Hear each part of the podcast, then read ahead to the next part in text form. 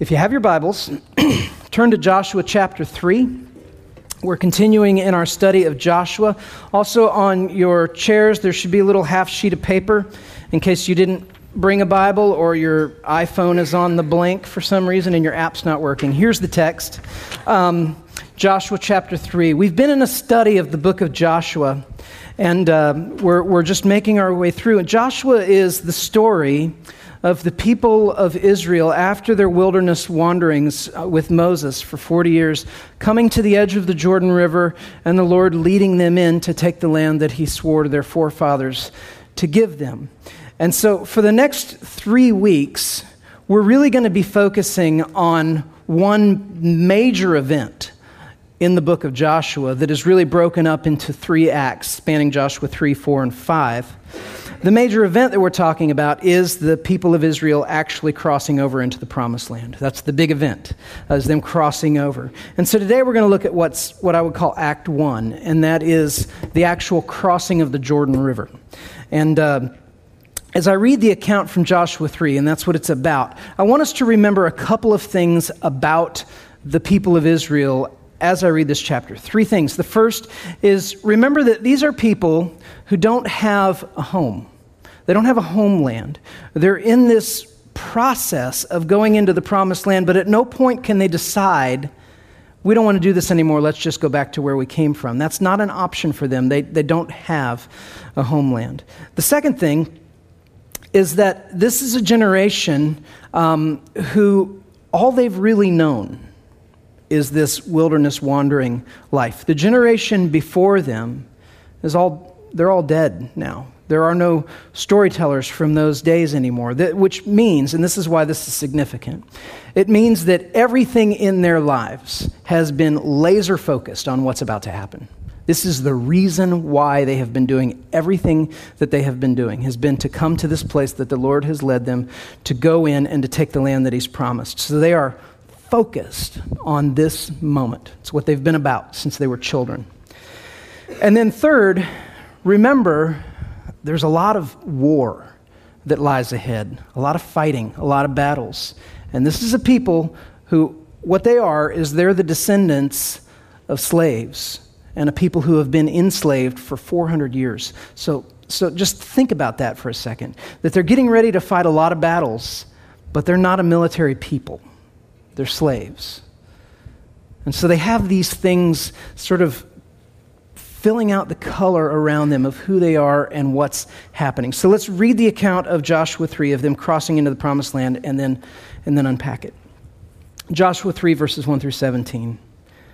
Then Joshua rose early in the morning and they set out from Shittim. And they came to the Jordan, he and all of Israel, and lodged there before they passed over.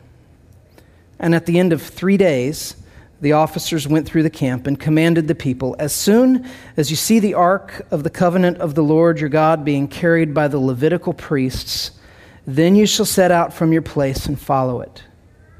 Yet there shall be a distance between you and it, about 2,000 cubits in length. Do not come near it, in order that you may know the way you shall go, for you have not passed this way before. Then Joshua said to the people, Consecrate yourselves, for tomorrow the Lord will do wonders among you. And Joshua said to the priests, Take up the ark of the covenant and pass on before the people. So they took up the ark of the covenant and went before the people. And the Lord said to Joshua, Today I will begin to exalt you in the sight of all Israel, that they may know that as I was with Moses, so will I be with you. And as for you, command the priests who bear the ark of the covenant, when you come to the brink of the waters of the Jordan, you shall stand still in the Jordan. And Joshua said to the people of Israel, Come here and listen to the words of the Lord your God. And Joshua said, Here's how you shall know that the living God is among you, and that he will without fail drive out from before you the Canaanites, Hittites, Hivites, Perizzites, Girgashites, Amorites, and Jebusites. Behold, the ark of the covenant of the Lord of all the earth is passing over before you into the Jordan. Now, therefore, take 12 men from the tribes of Israel, from each tribe a man. We're going to learn about them later and what their function was. When the soles of the feet of the priests bearing the ark of the Lord, the Lord of all the earth, shall rest in the waters of the Jordan. The waters of the Jordan shall be cut off from flowing, and the waters coming down from above shall stand in one heap. So when the people set out from their tents to pass over the Jordan with the priests bearing the ark of the covenant before the people, and as soon as those bearing the ark had come as far as the Jordan, and the feet of the priests bearing the ark dipped in the brink of the water, now the Jordan overflows all its banks throughout the time of harvest. The waters coming down from above stood and rose up in a heap very far away at Adam, the city beside Zarethan, and those flowing toward the sea of Arabah, the salt sea, were completely cut off. And the people passed over opposite Jericho. Now the priests bearing the ark of the covenant of the Lord stood firmly on dry ground in the midst of the Jordan. And all Israel passed over on dry ground until all the nation finished passing over the Jordan. This is God's word. Pray with me. Lord, would you illuminate for us this story? Would you help us to see uh, the function of dependence and helplessness uh, as you work in and through the lives of your people? Amen. So, this story about Joshua and the people crossing over, and really the whole book of Joshua, and for that matter, really everything before it in Scripture, tells the story of struggle, doesn't it? It tells the story of people having a hard time and having to depend on the Lord, and there not being really any easy way just blazed for them, but there's all this struggle. If you're like me, I think my default reaction to struggle is that it is something that is an anomaly that I should try to get to the other side of just as quickly as possible. That, that, that hardship and struggle and, and helplessness, that feeling of helplessness, is something that, that is, is uh, really not part of God's plan for my life, and it's just kind of an interruption to things, and I want to get on the other side of that as much as possible and as quickly as possible. Do any of you resonate with that sort of feeling? Let's just, ah, let's get over this. Let's just get into the promised land and build our kingdom, right? I think a lot of times we think of life maybe like we, we, at least we expect life to be like a car where it's supposed to just work all the time. And when it doesn't, we say, why? This isn't right. Why is this, this isn't good? I don't like that it's broken down. And yet, if God is the one leading his people, he sure does seem to be leading them to a lot of helplessness and a lot of places where they are broken down and a lot of places where they just are completely dependent and helpless. You know what it's like to feel helpless? I was thinking about this this week. I know what it's like to feel helpless. I feel helpless a lot. But I'll tell you a story. Um, my wife and I have been married for 15 years. And uh, I remember being a seminary student in St. Louis, and uh, we were taking a walk around this little apartment complex. And she told me during this walk, I'm pregnant. That was the moment when I first learned that I was going to be a dad. And I, rem- I just remember it like it was yesterday. You know, it's all this fun of, of telling people. And things went fine uh, for the pregnancy. You know, she did, she did great. We found out we were going to have a boy, Christopher. And uh, big news, first kid on both sides of the family. And uh, they gave us this due date,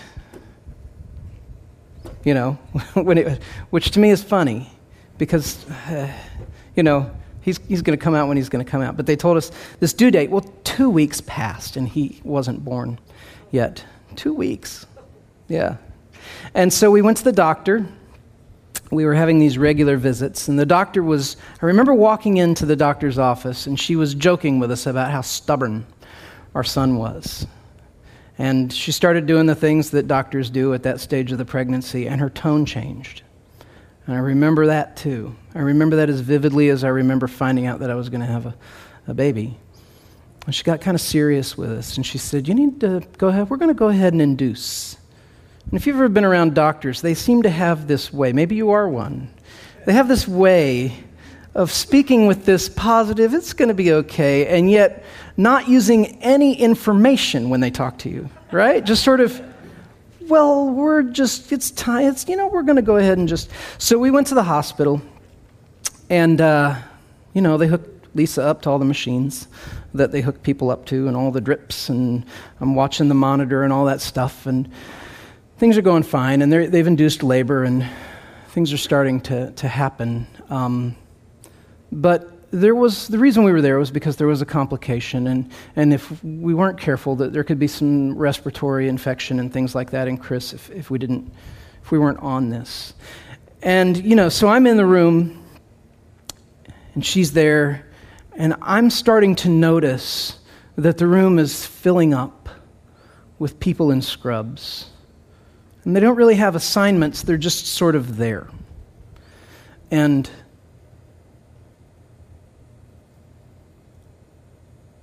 and she has Chris.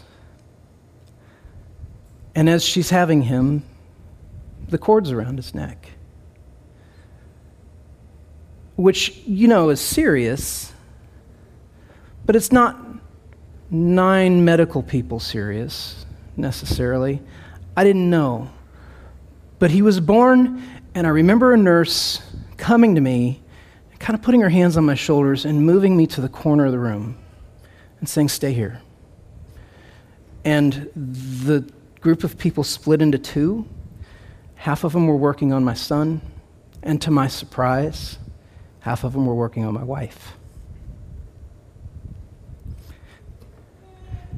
And that happened fast. And I was standing there so helpless. I couldn't do anything. And yet, everything I loved was there, you know? And I just couldn't do anything but pray. And I prayed, and I prayed, and I prayed because I didn't know what was happening, and they were talking in language that didn't make sense to me, and they were working on my son and my wife. And I was thinking, this will either be the best day of my life or it will be the worst day of my life, or it might be both. Do you know what it's like to feel helpless? They were okay. They ended up being okay. But in that moment, it wasn't just the prayers. It was so strange the way that I was praying. And this isn't a boast because I, I, was not in, I was not equipped for this moment, you know? And but I was praying about not just what God was doing in my wife and what God was doing in my, my son, but what he was doing in me. You know, there was the sense that you are attending to me in a way that is very important for me, and I don't understand it. And I didn't want to leave that moment. I wanted to be in that moment. As much as it hurt and as afraid as I felt and as helpless as I was. I don't think that when we arrive at places in our lives where we just have this desperate feeling of helplessness, that in God's mind and heart, He's thinking, my bad, I didn't mean for you to get to that place. Let me just take care of that and fix it. That He has us there for a reason. And in our text, we see, we see proof of this. Because Joshua leads the people of Israel to the banks of the Jordan River, our text tells us. And then what? They stay there for three days. And you think, why? Why are they camping out for three days on the edge of this river before they cross over? And I think the reason is to reinforce the fact that these people aren't equipped for what God has called them to do. They're just not ready for it. They're not equipped for it. They, they don't have what it takes. And they have three days there at the river's edge to think about the fortified cities and to think about the experienced armies. Three days to think about how they're getting ready to embark in something that is going to be battle after battle after battle, and they're not fighters. Three days for the Lord to break down in their hearts and get them to this place where they understand that they are utterly helpless and that they are completely dependent upon the Lord. And in that, the Lord says, All right, I'm going to lead you. I'm going to lead you in. Almost as an aside, our text tells us later that the Jordan River flooded its banks at the harvest. That's what season this was. Normally, the Jordan River is it's a, it's a creek. The Cumberland is huge compared to the Jordan River normally, except at flood stage. And it's in this valley where at flood stage, it's not so much that it gets deep as, as that it gets wide and fast. And so it gets about a mile wide in places like where Jericho is. It's a mile wide and it's mud and it's weeds and it's underwater and this and they can't cross it on their own. So they need help. And this is what the Lord is telling them here this detail. He's giving us this detail that they can't do what He's called them to do without Him helping them. But God has a way. And it's a way that is familiar to them from the stories that they've heard. That they're going to cross over that river, but they're going to cross over on dry ground. That God is going to hold back the water, like He did for their forefathers in the Red Sea. And they're going to cross over on dry ground. And just to put a point on it, that this is God who is leading them in this. He tells Joshua, Get the priests together and have them carry the ark and stand in that water. And when they step into the water, that's when I'm going to hold it back. That's God's way of showing the people, I'm doing this. I'm doing this. The presence of the Lord is what is leading you. When the people thought about the Ark of the Covenant, when they saw it, it wasn't just this magic box of tricks. The Ark of the Covenant wasn't this, it's not Actually, if you've seen the Raiders of the Lost Ark movie that is all about the Ark of the Covenant, sort of, that scene in the end when the faces melt off, you know what I'm talking about? I think they might have been onto something with that scene if what they're trying to capture is that there is a holy power of the presence of God in that ark, and you're not to mess with it. That I think the people of Israel understood that. And we'll give you three things that would have come to mind when they would have seen the ark. First, they would have thought about God as being holy because what was in the ark?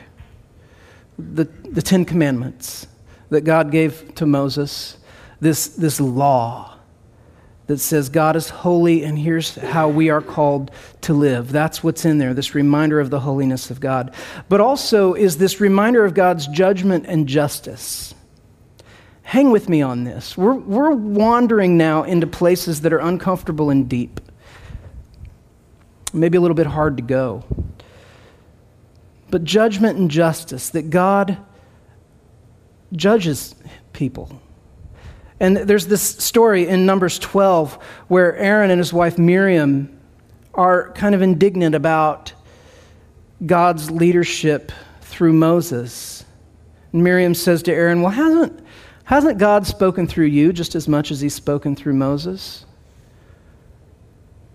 And it's not just that Moses finds out about this, but God knows about it, and he summons them to appear before him as judge in the tent of meeting, all three of them Moses, Joshua, and Miriam. And where does he call them to convene for this moment of judgment? But he calls them to where the ark is, to appear before the ark of the Lord. And God judges Miriam, and it's not pretty what happens. But it's not just God's holiness and his judgment, it's also his, his mercy that they see in the Ark of the Covenant. Romans 6 tells us that the wages of sin is death. The blood of the sacrifices that the people would make, the people of Israel, for the atonement of their sins, they would take this blood and they would sprinkle it onto the ark. And what they were doing was they were praying that the Lord would receive the blood of a lamb as a substitute for their own, as a sacrifice for their sins. Theologians call this substitutionary atonement. That one party's sins would be atoned for by the blood of another. That's exactly what Christ did for those who would believe in him is he gave up his life for me. And they would see this and think about God being merciful to accept the blood of a lamb on behalf of the sins of the people. I mentioned what the ark is calling to mind, and this is heavy stuff. We're going here, though, because it's important for us to understand that just as we're called to delight in God, we're also called to revere Him. He's holy, He's not your buddy. We get chummy with God, but I think sometimes to a fault, where we think that God is just another one of the guys who's just kind of good with whatever. And He's holy. He's holy, and there's something to revere. It's not the way that you might fear a tyrant, but the one that you would revere a judge who knows you, and not only knows you, but knows everything you do, and has the authority to pronounce judgment over you in light of what he knows about you. That kind of reverence. The people understand that they are in the hands of God. It's why the writers of Hebrew, the, writers, the writer of the book of Hebrews said, It is a fearful thing to fall into the hands of a living God. I love that that's in the New Testament. It is a fearful thing to fall into the hands of a living God. Are you sensing the weight of this? The ark is prominent in the story not because the leaders of the people of Israel were superstitious and said, "Yeah, let's get the ark out there in front." Well, they try that later and it doesn't it doesn't go well. The ark is prominent because God says, "Put it out there. Let them understand that the God who is holy and just and merciful is the one who is leading them." And the priests are then to carry this ark ahead of them, 2,000 cubits. Now, we don't use the cubit that much as a standard of measurement anymore, but 2,000 cubits is roughly 3,000 feet. So it's about a half a mile, a little over half a mile. Follow the ark, but stay about a half a mile back. And I love the reason that the Lord gives. It's because you don't know where you're going. And it's not just that you don't know where you're going, but it's that God does know where you're going. And so when they're in this position where they have to follow, they can't run ahead, and neither can they lag behind. They have to follow, and they have to follow in the way that the Lord has called them to do this. Consider thinking about helplessness, think about fear. Think about the places in your life where you fear the most. I think for most of us, we really don't know how to name that stuff. We have things that we think, okay, I think I fear this. We think of phobias. We think of, well, I fear clowns, you know? But what, what about the stuff that elicits responses from you that are deep and that are dark and that are drastic? And you're like, I don't know why I respond the way I do. Chances are it's because there's something in you that is terrified about what's going on. And God is boring down into that. Consider what these people went through. They had these two miraculous water crossings in their existence. They had the Red Sea and they had the Jordan River. And I don't, I don't want us to just dig too deep into metaphor with what God is doing with this people. Because while there's lots of great application for what's happening, this, this really happened. This was a life that they lived, and this really happened. But, but think about this passing through the Red Sea was this moment of leaving the land of their oppression and crossing through the Jordan River was this moment of inauguration into the land of their inheritance.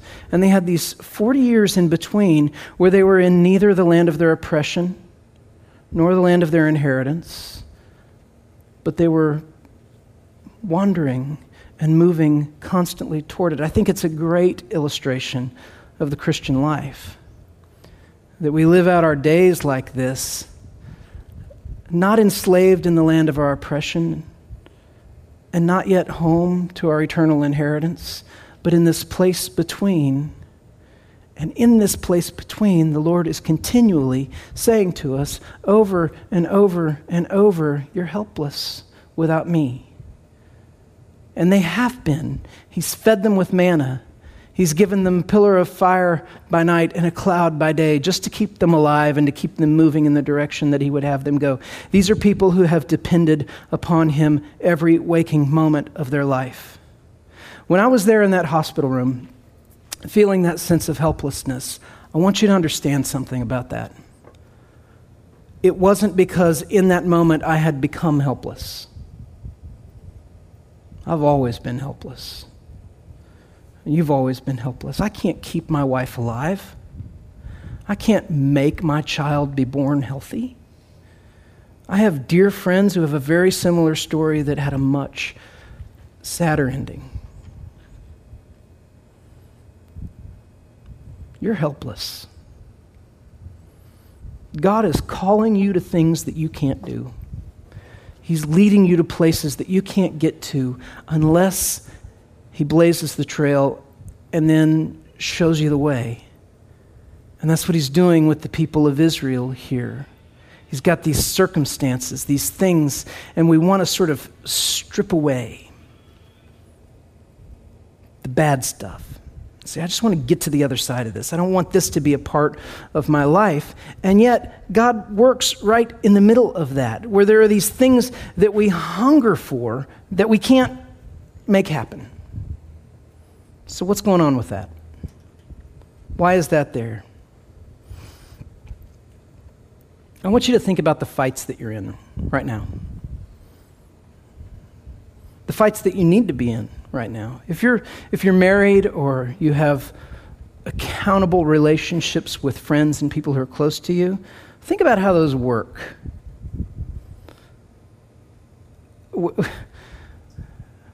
When I was first married and we were living out in Bellevue, I tried and wanted to cry my way out of every fight with my wife. And i w- I'm a good crier. I'm a really good crier. Now, I say I used to cry my way out of It's not that I've learned some great lesson, it's that my wife is on to me. And I happen to be married to a woman who, who told me at one point, while I was crying, you try to cry your way out of this stuff. And we need to dig deeper. So when you're done, let me know. We'll, I mean, yeah, amen. Amen. But what do you do when you're getting pressed into and you just want to run away and you want to get out? Do you shame the other person? Do you attack? I know one of the things that I hear, I hear people do, I've done, is we say self deprecating things to get people to just leave us alone. We say things like, You're right, I'm a horrible person. You ever say something like that to somebody just to get them to leave you alone? You're abusing them. What else is it? I mean, I'm just trying to make you feel awful when I say that. I'm trying to inflict damage on you because you're inflicting damage on me. And it's just retaliation. And it sounds humble. And it sounds like we're just running away, but ah, it's just a punch in the throat, isn't it? Why do we do that? Why do we do that? You remember the movie The Lord of the Rings? You guys remember that? There were books, too. There's this ring, right? And what happens when a person puts the ring on? What happens to them? They disappear. And who wouldn't want that ring, right? I mean, this whole story really is about how it's just an irresistible temptation to have this kind of power. To have this ring, where one of the things it does is if I'm in the middle of battle and I'm in trouble, I can put this ring on and just vanish. I mean, we'd give our right arm for something like that, right? And we just wear it on the left. But, right? I mean, but what happens when you vanish? What happens when Frodo puts on the ring and he vanishes? And the armies around him are fighting and they can't see him anymore? A deeper, darker, more sinister evil focuses in on him with much worse ends in mind, right? We're the same way.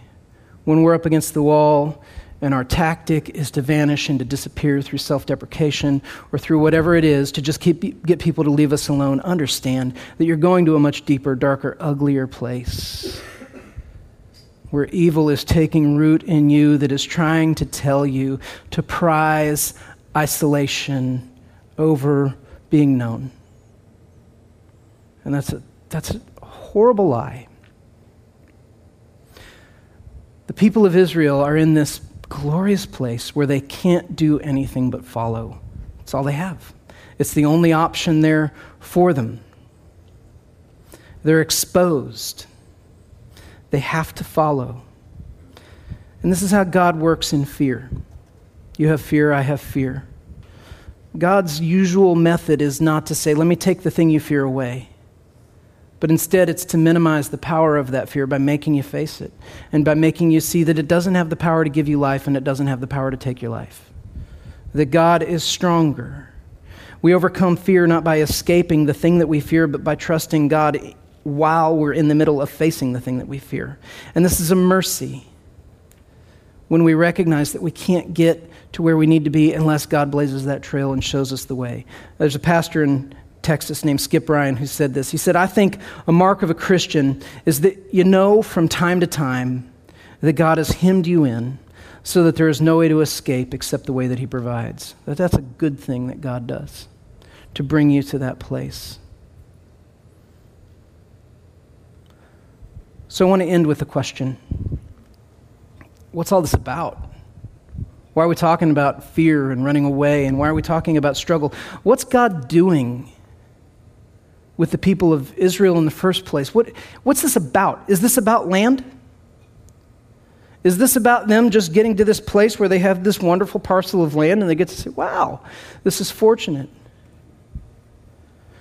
Is the reason why we lean into the areas where we're afraid and we fight through the battles that we need to fight just so that we'll be better at fighting? Is it, so, is it even so that we'll win? Is it even so that we'll repent? Why does God take us through this hard stuff? Why does He put us in these positions where we're helpless? Why am I standing in the corner of a hospital room while, while a team of medical people are working on my wife and another team on my son, and I'm standing there and I'm doing business with the Lord and I'm saying, Everything that I love is in your hands? Was it just so that everything would turn out okay in the end? And I would say, Oh, I just needed to pray and God. Heavens, no. There's no guarantee of that. That could have ended much differently. So, what's this all about? Why is God leading these people in a way where they're dependent and they're helpless? Why are you dependent and helpless? Because God's call in the lives of his people is to himself. It's not to land, it's not to moral victories, it's not to little life lessons. It's to him. It's to him. And he is testing for us all the things that we think have the power to kill us and the power to give us life. And he's showing us that they don't have either. 1 John 4 tells us that perfect love casts out fear. Have you heard that? That's an aggressive sentence. Love is being aggressive, like a bouncer. It's throwing fear out aggressively. And that's a good thing that God is doing, and we feel it, don't we? When perfect love is casting out fear. Overturning the tables of our hearts. When God leads us into situations where we feel helpless, it's a mercy because you are helpless. So you're feeling something that is true. But also know whatever you need, whatever you really need, He will provide. He will give you what you need. He will blaze the trail and show you where to go. But you can't run ahead, and you can't lag behind and all that's left is to follow. Pray with me.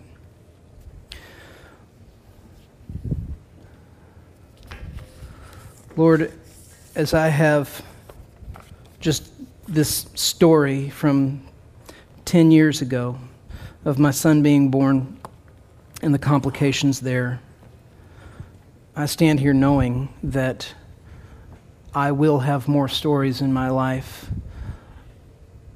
of a feeling of utter helplessness and dependence on you. And I also know that not all of them will turn out as happy as the story of my wife and son.